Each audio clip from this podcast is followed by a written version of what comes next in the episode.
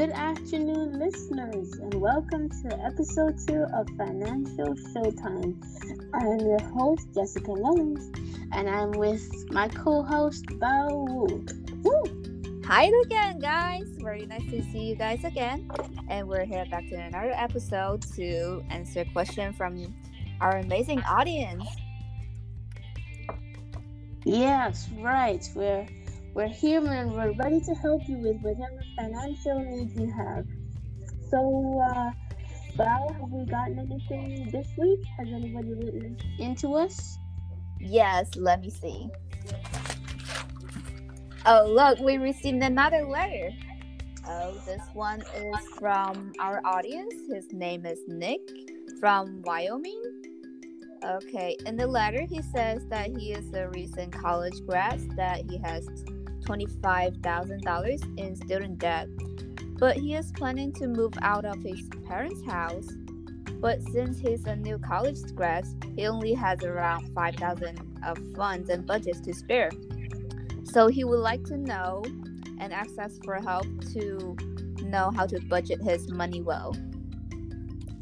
Uh, that's a good question. Um, Nick, um, you've made a good decision to reach out to us. You're in a situation many other college graduates, I'm sure, are in, and many other listeners would love to know what a good solution issue is. So I'm glad you reached out. Mm-hmm. Can you tell us anything about budgeting, Belle? Yes, of course.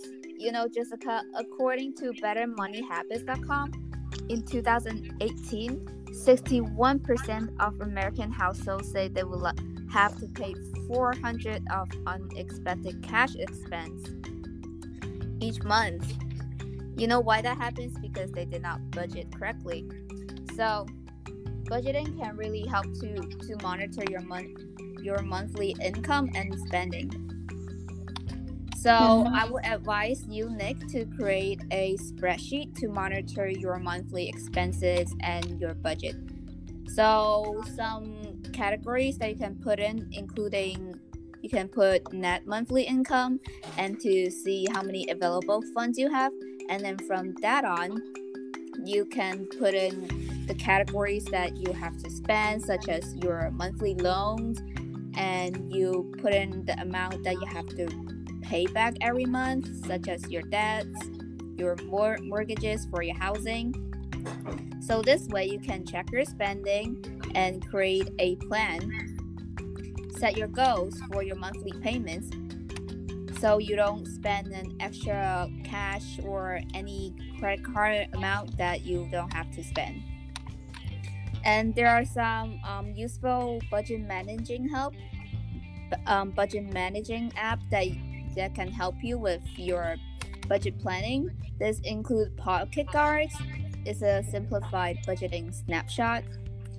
Mint is you more likely used for budgeting and credit monitoring. Y N A B and Everyday Dollar. This one is uh, mostly used for zero-based budgeting. I hope this helps you um, better your budgeting strategies. And Jessica, do you have anything else to add on? Yeah, you know, budgeting can be a bit difficult. So, um, Bao, you gave some really great tips of how to set up a budget, like spreadsheets and using different apps. You know, technology is so useful in this in this part of life.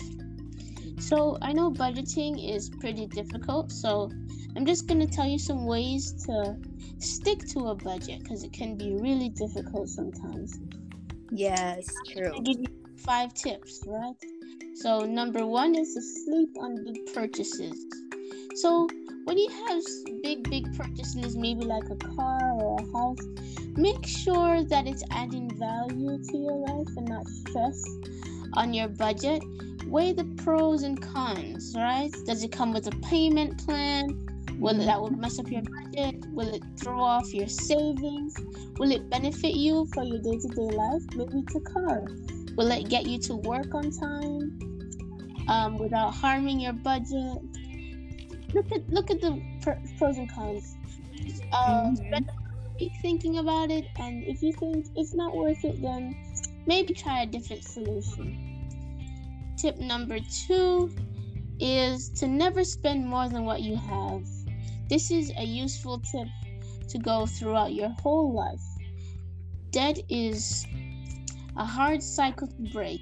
You spend more on interest than you needed, and then if you held off for savings, if you can't afford something, put it off for next week or next month.